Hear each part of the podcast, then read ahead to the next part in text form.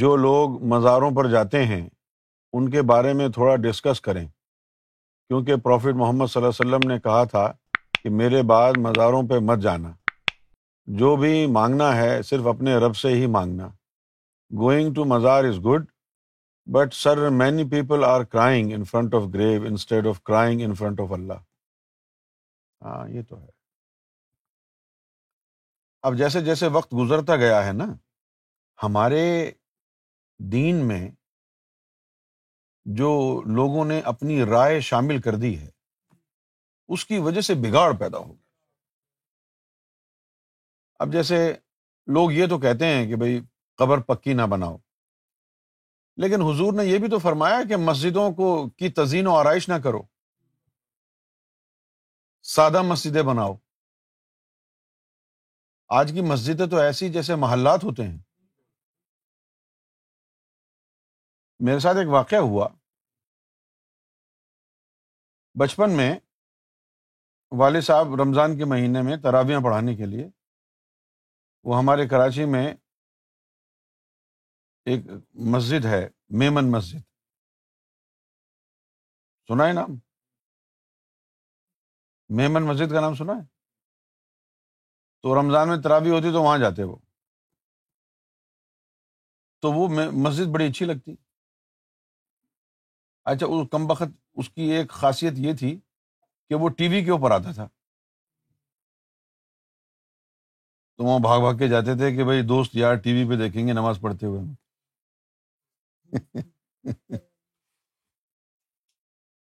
بڑی اچھی بھی بنی ہوئی تھی۔ اور ایک ہمارے اپنے محلے کی مسجد تھی، بالکل سیدھی سادی۔ تو اب جی یہی چاہنے لگا کہ وہیں جا کے نماز پڑھو۔ وہ اچھی مسجد ہے۔ یعنی اس کی تزئین و آرائش اور ایک سادہ، سیدھی سادے مسجد تھی، اس میں مزہ نہیں آتا تھا۔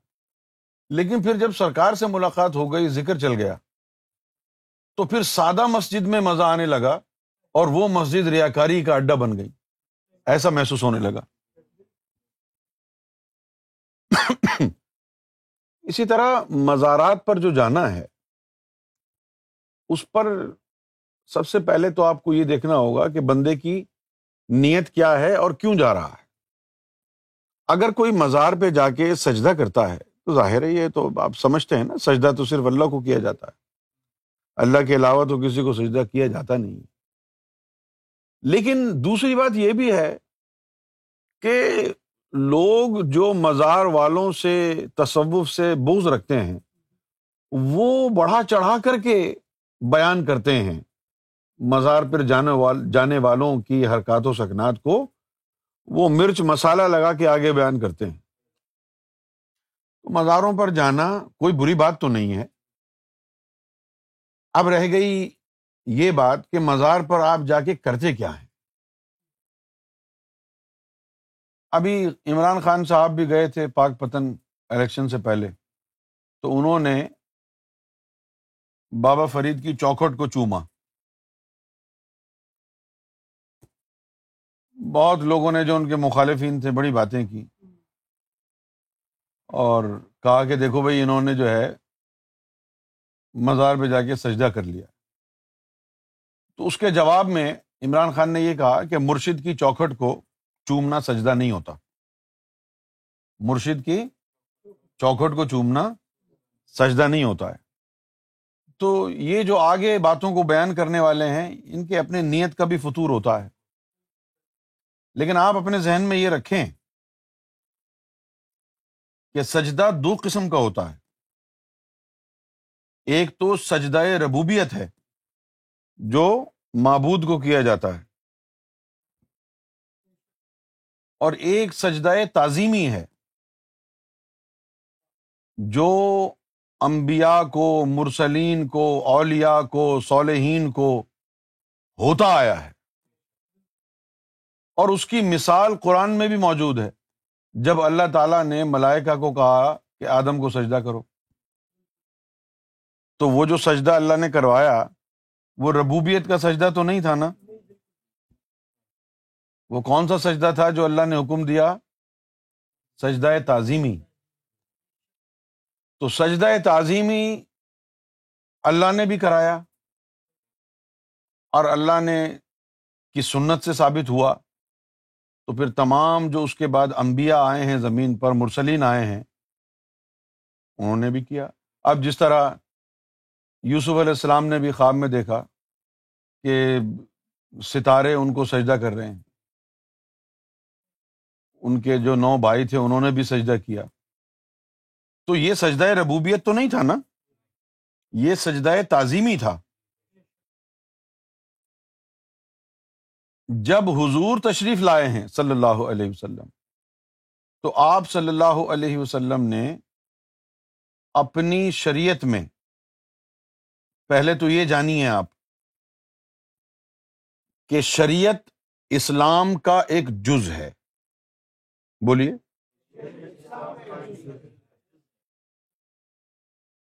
کل اسلام شریعت نہیں ہے۔ شریعت اسلام کا ایک جز ہے۔ کل اسلام شریعت نہیں ہے۔ سمجھ گئے آپ؟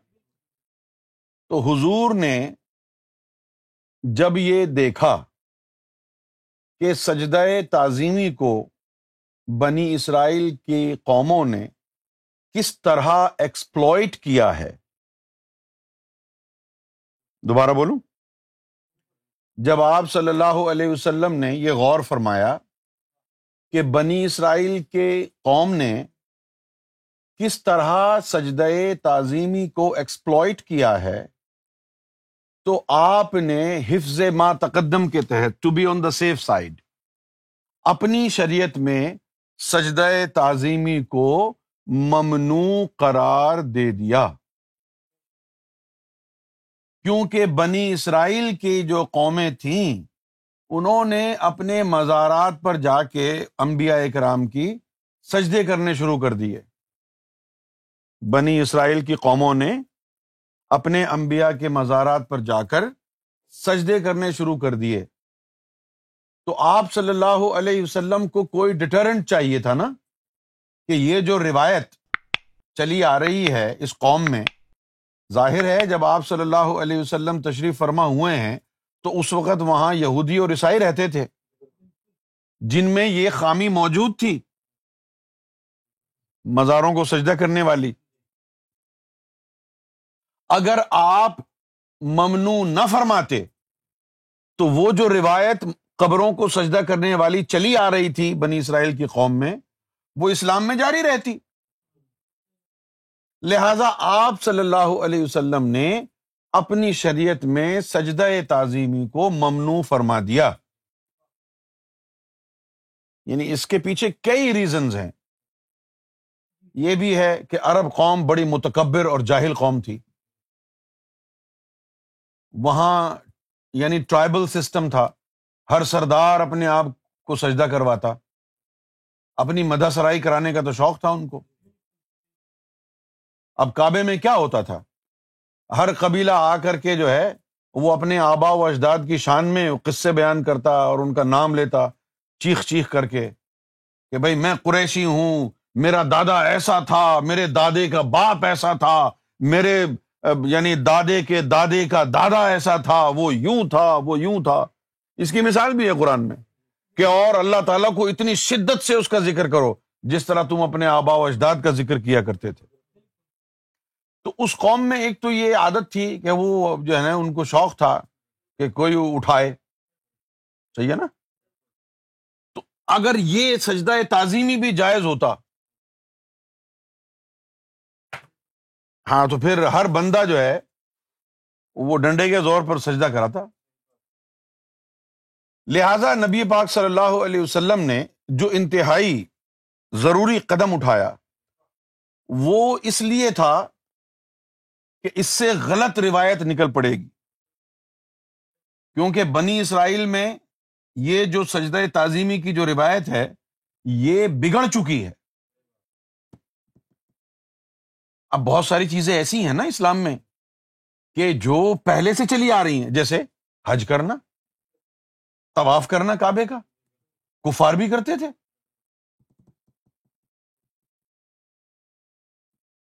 سمجھے؟ حجر اسود کی تعظیم کرنا؟ یہ تو نہیں ہے کہ اسلام کہ آنے کے بعد حجر اسود کی تعظیم شروع ہوئی ہے۔ حجر اسود کی تعظیم تو پہلے بھی ہوتی تھی۔ آپ صلی اللہ علیہ وسلم جوانی کے ایام میں نبوت کا تو اعلان تو بہت بعد میں ہوا۔ آپ صلی اللہ علیہ وسلم اس وقت جوان تھے، بالکل جوان تھے، بیس پچیس سال کی عمر ہوگی۔ تو اس وقت جو ہے وہ حجر اسود کو نصب کرنے کا جب مرحلہ آیا تو قبیلوں کے اندر انبن ہو گئی۔ ہر قبیلہ یہ چاہ رہا تھا کہ وہ حجر اسود کو نصب کرنے کا جو یعنی فریضہ ہے، اس کے ہاتھوں ادا ہو۔ اب وہ کسی نتیجے پر نہیں پہنچ پا رہے تھے۔ لہذا ہوا یہ کہ کہا کہ بھائی جو کل صبح سب سے پہلے حرم میں داخل ہوگا، وہی حجر اسود کو نصب کرے گا۔ اب وہ جب دوسری صبح سب داخل ہوئے تو دیکھا حضور پہلے سے کھڑے ہیں۔ یعنی پہلے سے موجود ہیں۔ تو پھر سب نے یہ کہا کہ بھائی محمد صلی اللہ علیہ وسلم حضر اسود کو نصب فرمائیں گے۔ تو آپ نے فرمایا کہ میں کروں گا لیکن میں تم کو بھی محروم نہیں رکھوں گا۔ ایک چادر منگوائی، چادر پہ حضر اسود رکھا، چاروں قبیلوں کو کہا ہے کہ کونا پکڑ لو۔ وہ پکڑ کے کھڑے ہوئے، پھر حضور نے اٹھا کر اس کو نصب کر دیا۔ تو اب حضر اسود کی تعظیم، اس کو بوسا لینا یہ وہ عمل ہے جو اسلام سے پہلے کا چلا آ رہا ہے۔ خانہ کعبے کا طواف کرنا یہ وہ عمل ہے جو اسلام سے پہلے کا چلا آ رہا ہے۔ اسی طریقے سے سجدہ تعظیمی کرنا وہ عمل ہے جو اسلام سے پہلے کا چلا آ رہا ہے۔ تو حجر اسود کی تعظیم کرنا کوئی پرابلم نہیں تھی اس میں۔ حضور صلی اللہ علیہ وسلم نے اس کو جاری رکھا۔ یہ روایت پہلے سے چلی آ رہی، اسلام کا حصہ بھی بن گئی۔ حج پہلے سے چلا آ رہا، اسلام کا حصہ بھی بن گیا۔ لیکن وہ چیز اس میں آپ کو خطرہ محسوس ہوا، لہذا اس کو ممنوع قرار دے دیا۔ کہاں ممنوع ہوا؟ جزوی طور پر۔ اسلام میں سجدہ تعظیمی جزوی طور پر ممنوع ہے۔ اب وہ جز کون سا ہے جس میں ممنوع ہے؟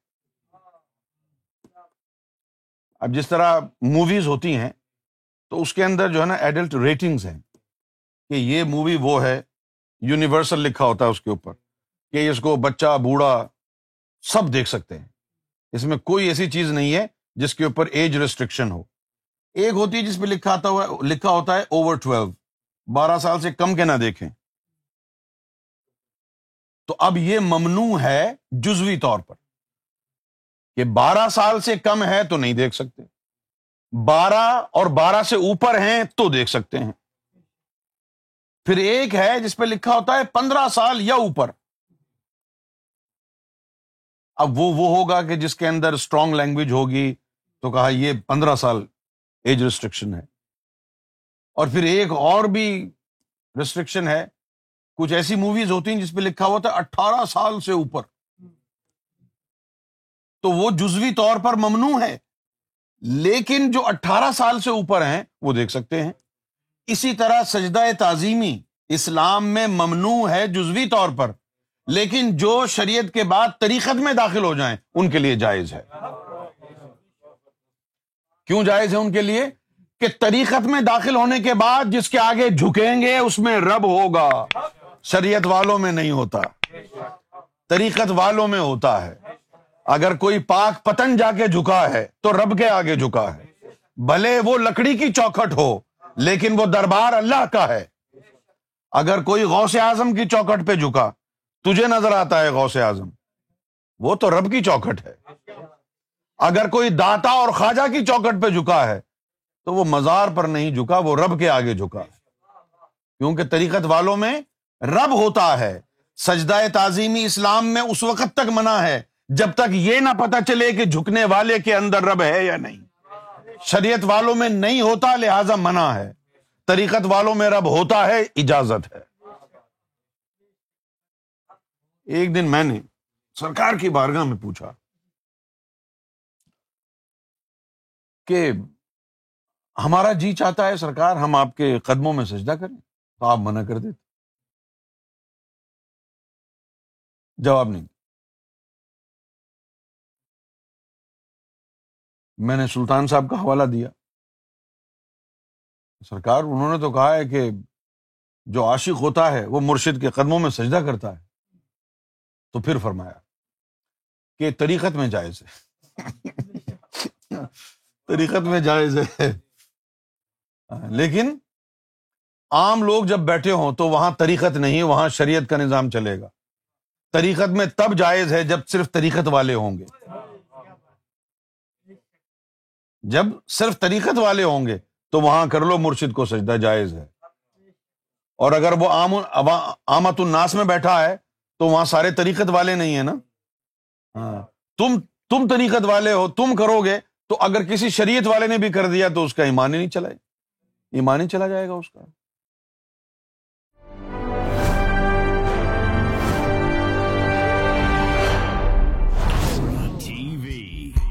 Bringing light, love, and peace in your life.